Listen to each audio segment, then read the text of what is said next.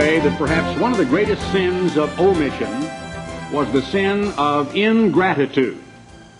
And I want to talk to you today about gratitude. David was a man after God's own heart. Do you know one of the great reasons? Because uniquely in the Psalms, it seems you cannot read very many verses without David seemingly to exult on the harp, or maybe as he was skipping before the ark when it came back from Kirjath Jearim, and as Michal looked out the window and thought he was making a fool of himself in front of all the young ladies of Israel, he was doing pirouettes and cartwheels and at the top of his lungs doing one thing that would embarrass most of us down to our socks. You know what he was doing? Praising God. But when was the last time you awoke on the couple of mornings that we've enjoyed the last two days and walked outside in your own backyard and looked up to the heavens and just breathed a big air, a lungful of fresh air and said, Thanks, God in heaven. How wonderful, how magnificent, how mighty, how powerful you are. What a gorgeous day you've given me. Last autumn, when I was about 12,500 feet up in the Rocky Mountains, up at Timberline, I would walk along and look at those huge, tall trees, about 150 years old, going up maybe a couple hundred feet into the sky. Below Timberline in Colorado, look at those gigantic, huge, jutting peaks of solid granite. And all around me was life, whether a little black ant running along on his own busy errand, or whether a little lichen clinging to a rock, or some moss on the side of a tree, or the tree itself or bull elk or deer running around and signs that black bear had been around and squirrels and blue jays and just teeming life and the most unbelievable colors. And of course, everything you look at, just like some master landscape architect had placed each rock and tree and each gorgeous grove of quaking aspen and what they call black timber, firs and balsams and pines and blue spruce. And you couldn't help but walk along and just say, Mighty art thou, O eternal God, holy, magnificent, and great are you, O Creator God, and greatly to be praised. And sometimes look around, make sure no one else is there to hear, and say it out loud. It is a worshipful experience, and I think oftentimes we miss out. As we're turning to Psalm 103, let me ask you a question. Most of you here are parents, and if not, if you're not parents yet, then you are children of parents. That is for sure. 103rd Psalm. Love is not a one-way street. Do you suppose it is possible, just possible, notwithstanding our, our feeble human physical frame, our foibles, our bad attitudes and our failings, and all that we are and our imperfections, do you suppose it's possible that Almighty God, as our Heavenly Father, covets or desires our love?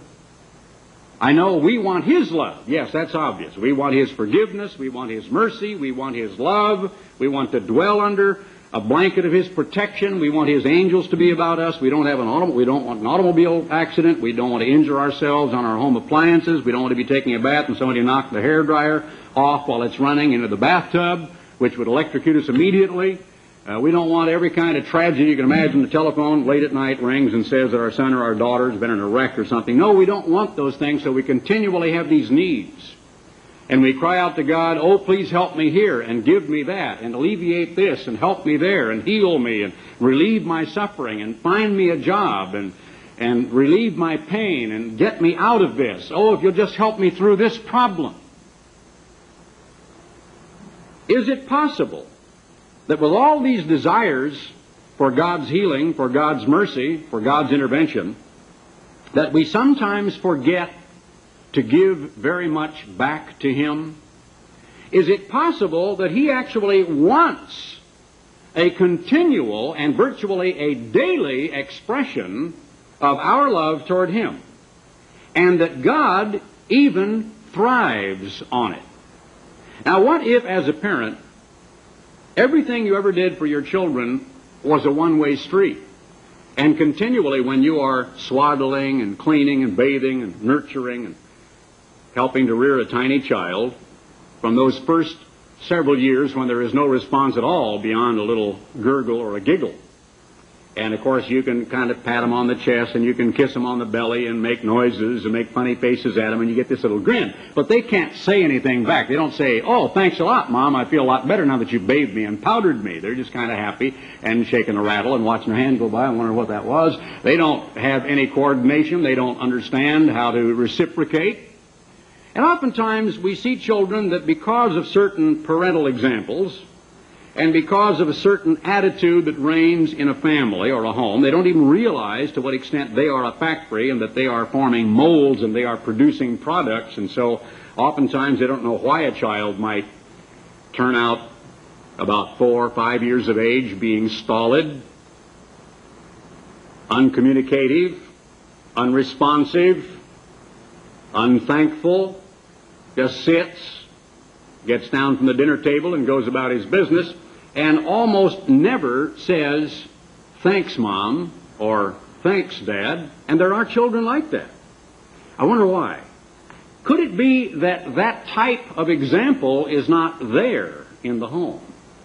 And that because people are not sitting there at a meal time and praying and saying continually, thanks to God for that food, and thanks to each other, and doing little things like one single rose or a candlelight dinner at home, and put a mat on the floor and the old wine bottle with a candle in it, turn the lights out and sit down and have a luau barbecue instead of just doing everything routinely, sending each other little cards, having little surprises once in a while, and then continually giving and voicing thanks to each other. So the child sees this as an example and the child becomes thankful. I can cite an example. Matter of fact, I think I'll turn there first and we'll come back to the 103rd Psalm. Let's turn to Luke 17, verse 11. I want to cite that. I think that's apropos right now. Luke 17, verse 11, Jesus Christ ran across this very same attitude. A striking example and a very obvious reason why it's in the Bible. It came to pass, 11th verse of Luke, the 17th chapter, as he went to Jerusalem that he passed through the midst of Samaria. Now the Samaritans, of course, were those dark, swarthy people who were looked upon as the pariahs of society, who had been moved down into northern Israel after the Babylonian captivity. And as he entered into a certain village, there met him ten men. Now, these were Samaritans, or the black people of that local village. They were not Jews, who were lepers, a horrible, ugly, stinking, disfiguring disease, which stood afar off. Now, they stood afar off because that was the law. It was not only just decorum, and polite, it was the law. They had to stand afar off and they had to shout out, leper, leper, and let people get out of their way or they had to get off the path and there was a large circuitous course of some kind, maybe 50, 80, 100 yards, whatever, they had to take to stay away from people. So they couldn't come up next to him. They lifted up their voices and said, Jesus, Master, have mercy on us, just like the letters we get. Have mercy, intervene in prayer. Oh, how badly we need your prayer. And when he saw them, he said unto them, Go, show yourselves unto the priests. And it came to pass that as they went, they were cleansed. They didn't even get to the priest. They were willing to obey what he said, go and show themselves to the priest. The priest would probably tell them to go and cleanse themselves in the river or to dip themselves maybe seven times, like the example of the Syrian king that came down during the days of Elisha. And they didn't even get to the priest before they were cleansed.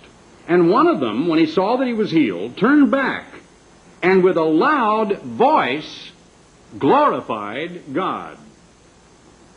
Thank you, Lord. Great is your name. Praise God. Thanks, God. He said in his language over and over again on his way back to Jesus, Oh boy, I'm healed and God did it. With a loud voice. He didn't look around to find out if anybody was listening. He didn't care. He was so happy. He had been afflicted with not only a terrible disfiguring disease where your nose falls off and your ears fall off and chunks of skin just wither away and your fingers and toes, but eventually it kills you. And so with a loud voice he was glorifying God and fell down on his face at his feet, giving him thanks. And he was a Samaritan. Fell down on his face at the feet of Jesus Christ. Let me ask you a question. We got a letter this last week from a prostitute who was also a many, many decades or years long alcoholic. A gallon of whiskey a day, she told me in her letter. And she feels like praising God audibly and every day and over and over again because of the unbelievable wretchedness of her past life in contrast with the beauty of her present life that she has found God, she's found Jesus Christ, she knows she is saved, and as Jesus said to the Pharisees, prostitutes, that is, harlots and publicans, are going to go into the kingdom of God before you do. And there's never been a prostitute that didn't know what she was. And so they don't have these false attitudes. They don't have pretenses like some of the Pharisees and the religious fanatics did. And this lady looks about in the church and she sees these people who have so much to be thankful for. And she looks at the stolid, sleepy faces. She even talks about people sitting and going to sleep in church and so on. And she just is in a constant state of disbelief. She can't believe that people can be that unappreciative or that unthankful for what they have because she is so thankful for what she has because the contrast is so great. She's not a whore anymore. She's a Christian. Does God forgive whores? You bet. Jesus did. Remember the town prostitute that came into him? And he was at dinner at Levi's place, one of the famous Pharisees, and the woman found him and actually crawled beneath the table and had this little vial of oil and started pouring it on his feet, and she was sobbing and bawling quietly, and the tears were dripping down, and she was actually using the hair of her head to wipe his feet. Let me ask you this.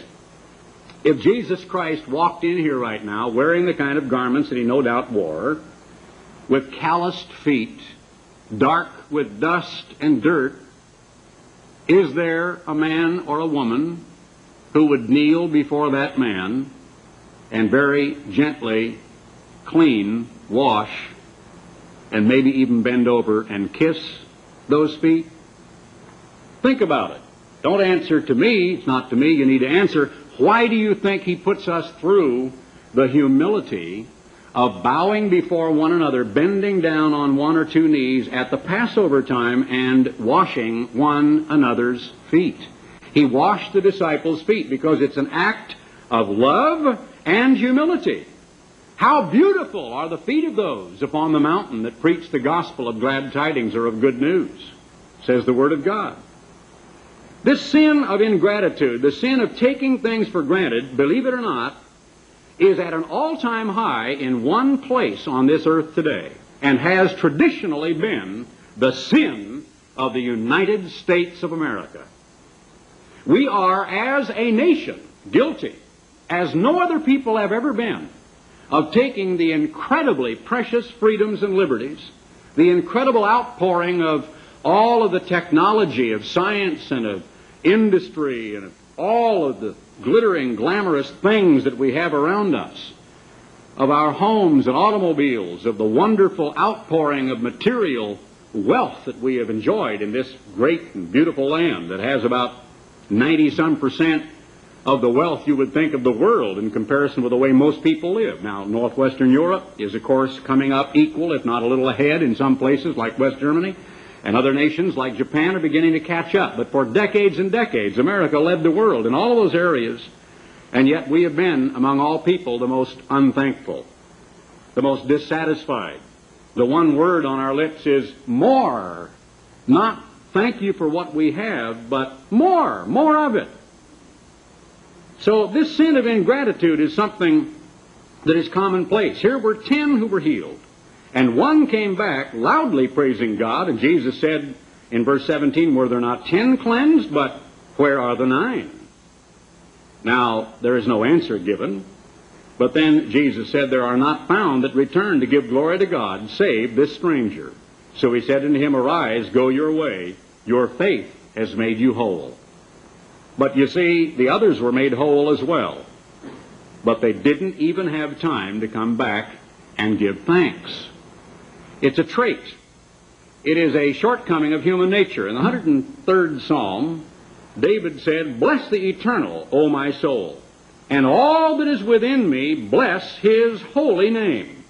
Bless the eternal, O my soul, and forget not all his benefits, who forgives all your iniquities now, if you ever have the exercise, and it's not a very healthy one or a very good one, of going back and remembering every rotten, dirty thing you ever did, Take that word all and be thankful for it. Yes, even that deed, even that word, even that action, even that omission, that forgetfulness, even that time when you hurt somebody so badly, He can forgive that one.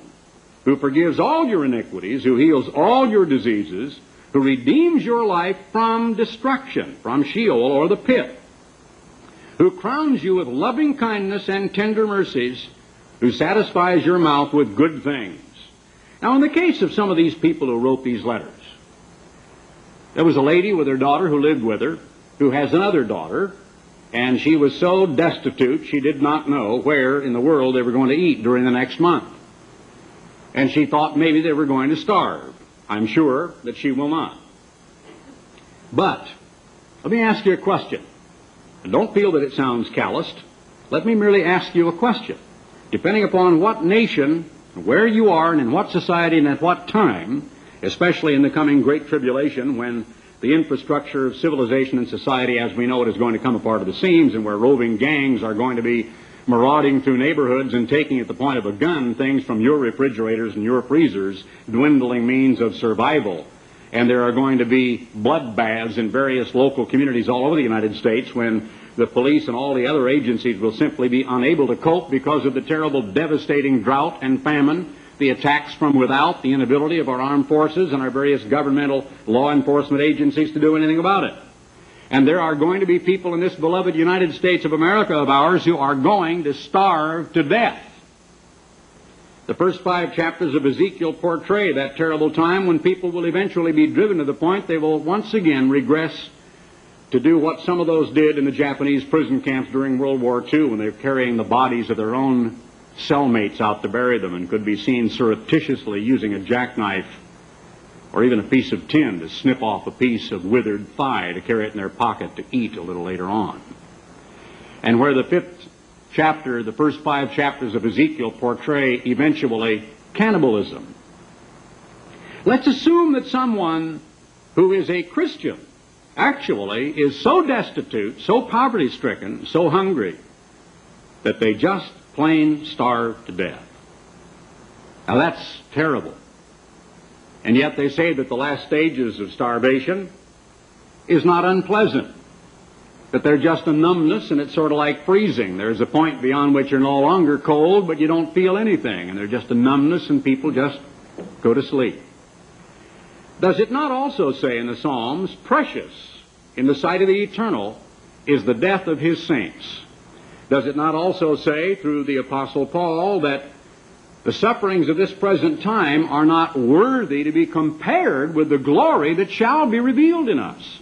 And the parable of Lazarus and the rich man, of Lazarus with the open running sores and the dogs that were licking him, lying at the gate of the sumptuously faring rich man who sat behind gilded portals with his servants scurrying to bring him everything from pheasant under glass to a, a leg of lamb or something, and he did not even have a crumb from his table for the poor starving beggar that was right outside his front door.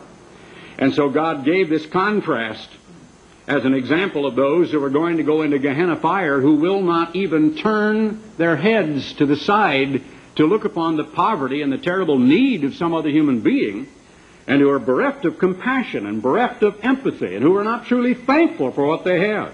There are many such examples, not that God hates the rich and loves only the poor. But there was a potential for that rich man to make Lazarus' life so much more pleasant if he'd merely hired him and made him one of his stable hands, given him just a little bit of the food he gave to his dogs it was the, the total contemptuousness and the lack of any attention whatsoever that God took issue with. It is not that the poor are always righteous, because they're not, or that the rich are always unrighteous, because that is also not true. Joseph of Arimathea was very rich. Many great men of God in the Bible were very rich. One of the most generous men of whom you can read was Andrew Carnegie who was an incredible multimillionaire who gave away tens of millions of dollars trying to help humankind. It is merely when we do not have gratitude and when we do not thank God for what we have and when we do not have the desire and the willingness to share it. I don't want to be so callous as to say, if a Christian starves to death, so what? Because that isn't what I mean. But when the Bible says precious in the sight of the eternal is the death of one of his saints, you've got to ask why. Well, because to God, that is the same thing as the moment when your husband said to you when you were in labor, honey, it's a boy. It is a moment when God knows, ah, with a sigh of relief, that one is safe. That one died in Christ. That one is secure for the kingdom of God. There's no more question involving this person. They starved to death, and it's a lot of other people's fault. But this poor, pitiful human being who starved to death is mine. He's in the kingdom of God the instant I wake him up in the resurrection. Yes, it's going to be terrible for those who allowed him to starve. But remember, precious in the sight of the eternal is the death of his saints, no matter how that death may come about at the cruel hands of torture or the cruel hands of indifference. It also says in the fifth verse of Psalm 103, who satisfies your mouth with good things. That is, of course, the exception and not the case of, with the poverty stricken or people with the street for their bed. So that your youth is renewed like the eagles. The eternal executes righteousness and judgment for all that are oppressed. He makes known his ways unto Moses. And then comes a recounting of all of the great things that he has done to those that keep his covenant and how he remembers them and so on. Notice chapter 104. It begins, Bless the eternal, O my soul. O Lord my God, you are very great. You are clothed with honor and majesty, who cover yourself with light as with a garment, who stretches out the heavens like a curtain, who lays the beams of his chambers in the waters, who makes the clouds his chariot, and who walks upon the wings of the wind. Are you ever outside walking amidst flowers and planting and trees where you can hardly contain yourself and want to actually give thanks to God? Or do you always just say, oh, look at this morning glory, isn't it pretty? Or you're going along and say, look at that uh, sunset, honey. Yeah, it sure is nice. I remember years ago my brother was so absolutely incensed because we'd been living in California for some years and a girl came out there from one of the southeastern states somewhere, and he wanted to take her over and show her Grauman's Chinese Theater. Of course, all of the things that were basically man-made, but you know, the mountains there in Southern California and the beaches, and took her over to Grauman's Chinese Theater to show her the stars, fingerprints, and the sidewalk, and took her to show her all the great sights of Los Angeles and Southern California and Hollywood. Well, this girl, like a lot of youngsters, wanted to be, obviously, sophisticated. It was during a time when they say the hippie walked up to the Grand Canyon and took his big chain, he flipped it around, he says, like, uh, hey, Dad, uh, dig that crazy ditch. And then walked away. And it was sort of an attitude, you know, it wasn't, oh, look, the Grand Canyon, isn't it glorious? There was a desire on the part of many people to appear, well, ho hum, no big deal. And so this girl was going to be very chic and she was going to be mature. Frustrated my poor brother out of his gourd. He wanted her to say, oh, wow, look at that. Or isn't that beautiful? Or, oh man, I can't believe it. Look at this. And to share with him, because he was trying to see through her eyes all these wonderful things, that this little girl who had never been anywhere, never done anything, been in a little tiny small town, but because she was playing Little Miss Sophisticated, it was always ho hum, bored him out of his skull. I don't know if he ever dated a girl again, but it was just an example. It just popped into the back of my head that I remember when my brother was only about 22 or 3 or 4 a year and a half older than I, many years ago, and ran into that type of an attitude of someone who was just unable to voice appreciation and to be inspiring to be around because she would help you appreciate something by telling you how beautiful or how inspiring or well, how wonderful it was. You see why David, who was a man who could kill 200 Philistines in a matter of a few days, David, who was a man who was capable of great sins, but at the same time was a man who was a repenter and repented when the knowledge of that sin came to him as Samuel brought him the example of the little lamb and when he lost the first child that was born to Bathsheba. The David who would pray heartbroken prayers of repentance as he did in the 51st Psalm never failed throughout his entire life to exult before God, to praise God, to give thanks to God. Now, David wrote all of this. Isn't it a tragic, sad shame that we have only the words? Because nearly all of this was inspired by the Almighty God in music, in song. Now, we have people like my uncle and many others, hundreds of others, who have taken these psalms, and that's what it means, songs, and put these words to music. And some of them are fantastically beautiful. Becky was asking me, can we include some of these songs of praise? And showed, showed me one example of one that is absolutely a gorgeous little song. Well, all it really says is praise God. I would don't I, I don't know because I don't know the kind of music David, David was inspired to write that you and I would immediately say, oh, that's my favorite song because I don't know if some of it would have been in a minor key and would have been played on a three or four or five stringed instrument, if you might not have liked the music or not.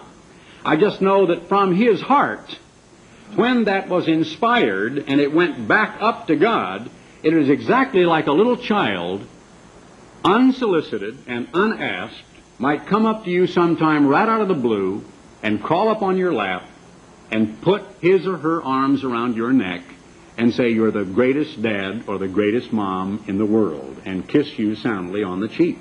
Now, what parent would not tear up and just have his heart about burst for a child to voluntarily show that kind of affection? If we desire so deeply voluntary affection from others, from friends, from members of the church, from members of our distant and our close family, from our spouses, from our children, and from each other.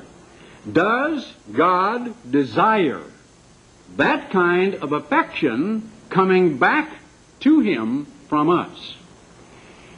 I cannot believe that God exists in heaven utterly impervious, untouched, and unmoved by our response.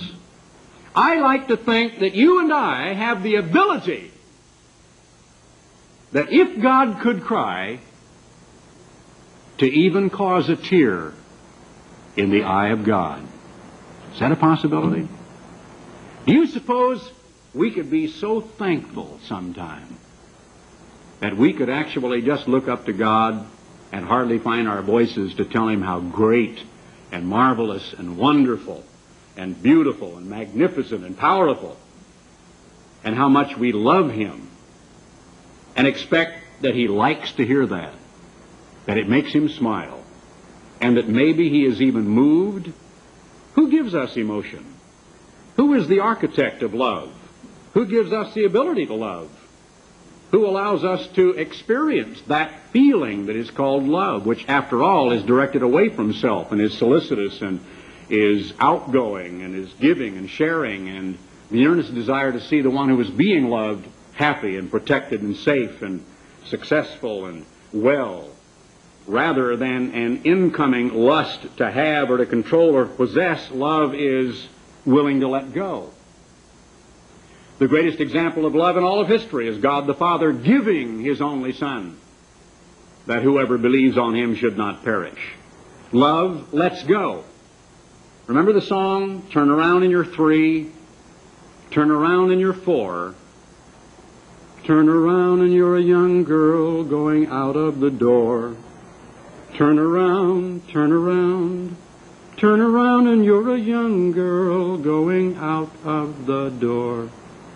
Kind of a plaintive little song about a mom who turns around about three times in her busy life. that goes by so fast. And her daughter is leaving the home and going to get married or going to college or going to live someplace else. And it all happens so quickly. Well, most of us have a love that is possessive. It is not a love that is willing to let go. It is a love that wants to have, that wants to keep, wants to control. It is not a love that is willing to turn loose, so to speak, and to let go. God the Father was willing to let go.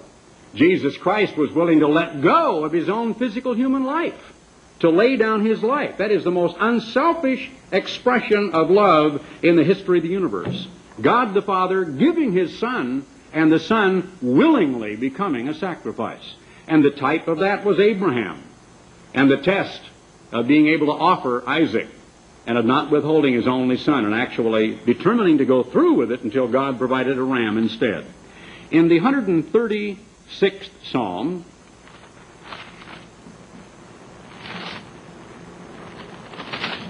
there are several other examples. Oh, give thanks unto the eternal, for he is good, for his mercy endures forever. Oh, give thanks unto the God of gods, for his mercy endures forever. Oh, give thanks to the Lord of Lords, for his mercy endures forever. To him. Now, in each case, when it says to him throughout the remainder of this psalm, you put a colon after, oh, give thanks to God, colon, to him who alone does great wonders, for his mercy endures forever. Oh, give thanks to him that by wisdom has made the heavens, and so on. And you ought to read the entirety of that very, very slowly in a prayerful attitude. And notice what it says. Verse 6. Give thanks to him that stretched out the earth above the waters, for his mercy endures forever. To him that made great lights, Mars and Jupiter, they called them by pagan names. God knows their real names, and they're certainly not Mars and Jupiter uh, names of the Greeks and Romans, the sun to rule by day. Cannot you, on a day like we have experienced here today and are experiencing and will in the afternoon and yesterday when it was so cool and this heat wave was broken and the dry air came in from the north, can you go out in 60 degrees and look up to the heavens and give thanks to God? You ever give thanks to God for the sun? You know, most people think, well, why would you do something like that? That is so stupid to think of going along giving God thanks for the sun. Okay, fine, have it your way. You miss my point entirely. I, I, I don't think I could ever move or inspire or wake up somebody with that attitude. That's like the hippie that says, dig that crazy ditch. He just doesn't get it. Just doesn't understand that life is so precious and so short. And that when we are able to have a reasonable amount of good health, and a reasonable place to live, and a reasonable amount of sleep, and a reasonable amount of good tasting, savory food, and reasonable eyesight, and our senses about us, and our families in our home, that to avoid to give God the thanks is one of the crassest, most stupid, calloused sins of disregard and of ingratitude than you can imagine. Because these people who write these piteous letters to us, tear stained letters, I'm sorry, I got tears on the page. Some of them actually will tell you that. Cannot, in the same way that most of us can, go about every single day praising God and giving thanks. Some of them don't know how because they're in such terrible and deep duress and trouble that they're in such pain that there is no feeling of thanksgiving. They've got to, first of all, get relief. They've got to know that they're forgiven. They're like the town prostitute who could only cry and wet down Christ's feet with the hair of her head and her tears and wipe them gently because he had looked upon her and said, Daughter, your sins be forgiven you. And that gigantic weight lifted off her shoulders was so great to her that it just broke her up emotionally. And she didn't care what people thought about. No more body English or body language. She didn't care that she was on her knees. She didn't care who saw her. She didn't care how she looked or what she was wearing. She didn't care about the body gestures. She wasn't thinking about uh, some demand of the changing society that said, well, women don't act like that in public. It wasn't a matter of, of thinking about what somebody else was going to think. There was Christ. There were her sins behind her, washed away, and she was going to show how deeply she appreciated it. Give thanks to God, it says in verse 9, for the moon and the stars to rule by night. To him it smote Egypt, etc. So here's the entire chapter showing why we ought to give thanks. In verse 23, who redeemed us in our low estate. In verse 24, who has redeemed us from our enemies. In verse 25, who gives food to all flesh. And whether I'm high in the mountains looking at a, a marmot or looking at an elk walk by, or if I'm looking at a lichen clinging to a, a log or a stump or perhaps a rock, everything is fed. I never saw an ant about to starve to death. I never saw a coney or a marmot in the rocks that was not fat and well fed for the winter. I don't see the creatures in my backyard that delight me every morning when the mockingbirds are going through their entire repertoire of about 149 or whatever it is, different songs, and I'm just sitting there, and the thing is flying up in the air and singing while it's flying and landing again and flying while it's on wing from one part of my house to the fence and then flying up into the tree and singing the whole time. And I'm just looking at it and saying, sing away. It's beautiful. Sounds great to me. My wife and I are enjoying it. I can give thanks to God for that bird and try to shoot the next cat that gets in my backyard, but then that's another story. I don't really want to shoot a neighbor's cat, but on the other hand, I don't like them getting my baby bluebirds either. But you know, that's cats got to live, but they don't need to live on my songbirds. Let them get uh, somebody else's songbirds. They're going to celebrate, or did they already? I've, I've been hearing about it, and it's an example that, that I think I'll pass on to you. Mrs. Rose Kennedy is about 100 years of age. You know, I don't care what you think about the Kennedy family. I just want you to think about this woman as a human being for a minute, even though she's Irish Catholic. That this woman has endured in her lifetime the loss of her number one son that she and her husband Joe had been grooming to become the President of the United States, who was shot down in World War II and killed. One of her sons lived to become the President and was murdered by an assassin in Dallas. Another son became a presidential candidate and was murdered by an assassin in Los Angeles. A daughter was killed in a crash of some kind. She's had many other tragedies in her family, down to her grandchildren, one of whom lost a leg, and all kinds of heartache. And here this woman is now about to be 100 years of age. And I think somebody asked her, I don't know her exact words, but I can give you the sense of it, to what did she attribute her long life and how did she just keep life and limb together and avoid going crazy and coping with all this and just make it through all these problems?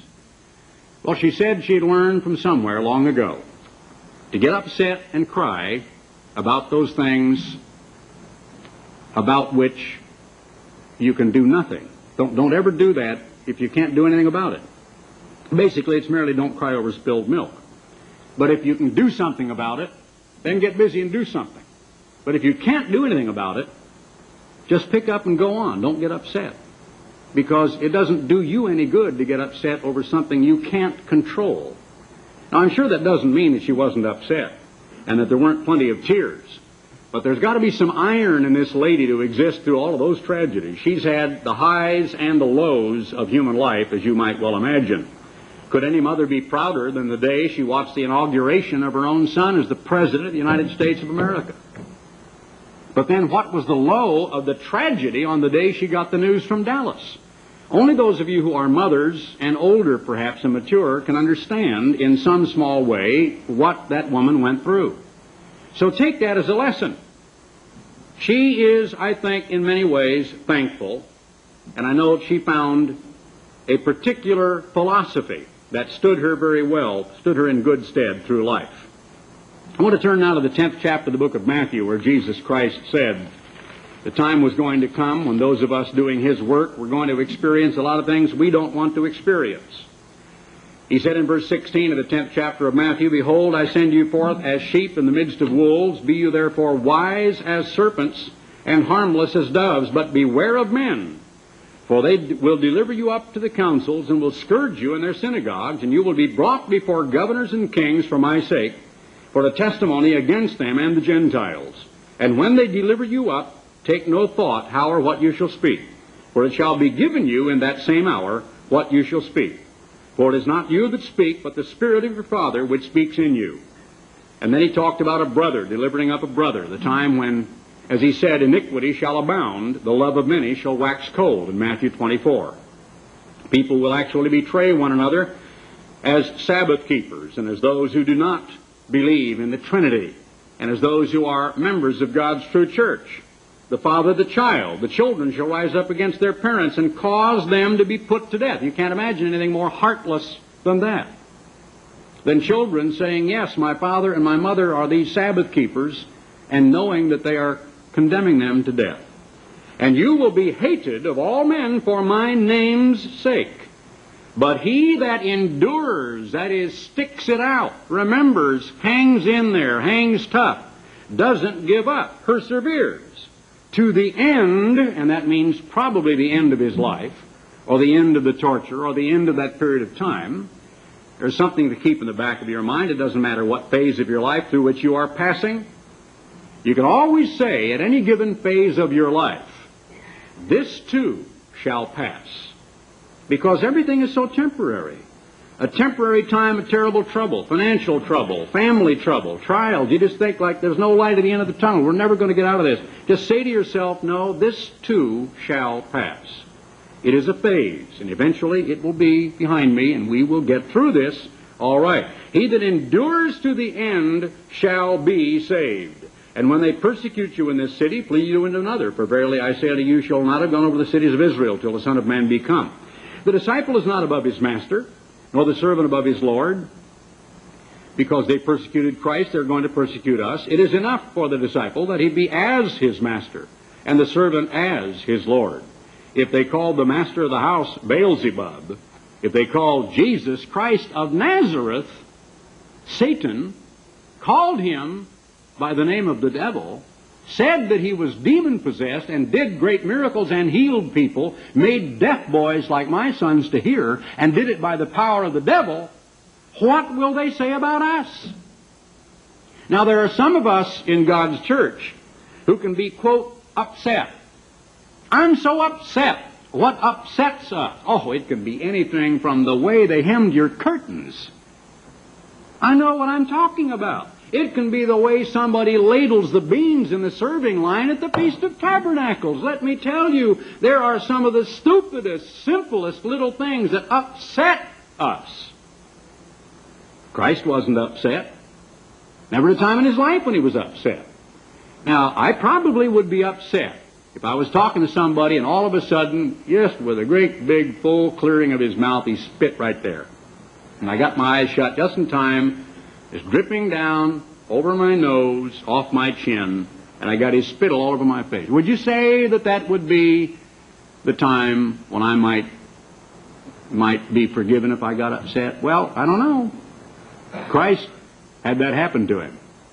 You know what? It didn't upset him. He didn't sin. He didn't hate. He didn't want to spit back. He didn't want to kill the guy. He didn't want to see him disintegrate into a cinder like a piece of burnt toast in the oven, which most of us would. We can get upset by somebody getting in front of us in the traffic line. Somebody cuts you out when he's passing you in traffic, and you're, it'll ruin your whole afternoon. A stupid jerk, what's he think he's doing? I mean, this is the way we are. Now, he goes on to talk about fear, and fear not them, therefore, because there's nothing covered that shall be, shall not be revealed. And what I tell you in darkness, that speak in the light. Notice verse 28. And fear not them which kill the body, but are not able to kill the soul. Now that word means the life, and actually if you study the entirety of it, along with Romans 8, 1 Corinthians 15, that His Spirit witnesses with our spirit that we are the children of God, that Christ is the first begotten, and He's the firstborn among many brethren, and the first fruits from the dead. And that we have this treasure in earthly tabernacles. And what is that treasure? It is the new creature in Christ. Your life is hid with Christ in God. Your life is secure to God because it's a new creature as much as a young expectant mother married with her husband beside her and has announced to her husband, I'm expecting, then they can rejoice because they know already it's a sure thing, it's absolutely a fait accompli, a new member of their family is on the way, and soon they'll get a look at their own precious little child, be it boy or girl. It's on the way, right? That's the way it is with us when we are begotten of God and a new creature of Christ or in Christ is actually begotten in our minds and begins to develop and to form character. And these attributes of character we're talking about today, that's why a Christian will be able to look at a firing squad and say, go ahead, shoot. You can kill this, but you can't kill me. Look at someone with a knife and say, go ahead, cut. You can cut this, but you can't kill me. Go ahead, destroy this flesh because you cannot destroy the new creature in Christ, this treasure that dwells in an earthly, fleshly tabernacle, but for a few years. A little short lifespan that is over so quick it's like the batting of an eye, and then it's all gone. And where was it? So, when Almighty God has given us, first of all, this breath of life, those of us who can see and who are not blind, those of us who can hear and are not deaf. Those of us who feel. Those of us who love. Those of us who have families about us. Those of us that have a roof over our head and running water indoors and flushing toilets and refrigerators and automobiles. And Food waiting for us in the larder and the freezer when we get home. And a little bit of money in our pocket. And a job to go to. Let me tell you, you could come to my office on Friday morning at the prayer breakfast and read through all the letters with me, and you would be down on your chair, on your knees, weeping before you got very far. So doesn't it look a little awkward a little ridiculous for those of us who have been given so much, and above all things have been given forgiveness and even a little bit of the life of God to dwell in our minds and our human spirits, to be unthankful and ungrateful, and to go along day in and day out, never thinking maybe we ought to crawl into His lap and throw our arms around our Heavenly Father and say, You are a great God, and there is no way I can express my love for you. We need to love God. We need to praise God. We need to let Him know that we love Him and we praise Him. And there are ways to do it beyond doing it audibly in church. There are ways to write the hymns and the poems we think and feel. There are ways to write down things in cards and notes that we send to others. There are flowers and gifts to give, and fruit and food baskets to give. There is sometimes a surreptitious $20 bill to be slipped into the hands of someone who is in poverty and has need. There is a letter of encouragement to be written back to these people. Now, I know that you run the risk of people who take advantage, but wouldn't you rather lean over that way and be taken advantage of a few times than to be like the rich man with Lazarus outside the gate and never open your heart or your wallet to help somebody who has desperate need. The Apostle Paul said, Be ye also thankful, and talked about quench not the spirit, and to continually give praise and thanks in everything in the name of Jesus Christ, for this is the will of God towards you. I'm thankful for this day. I'm thankful for this church.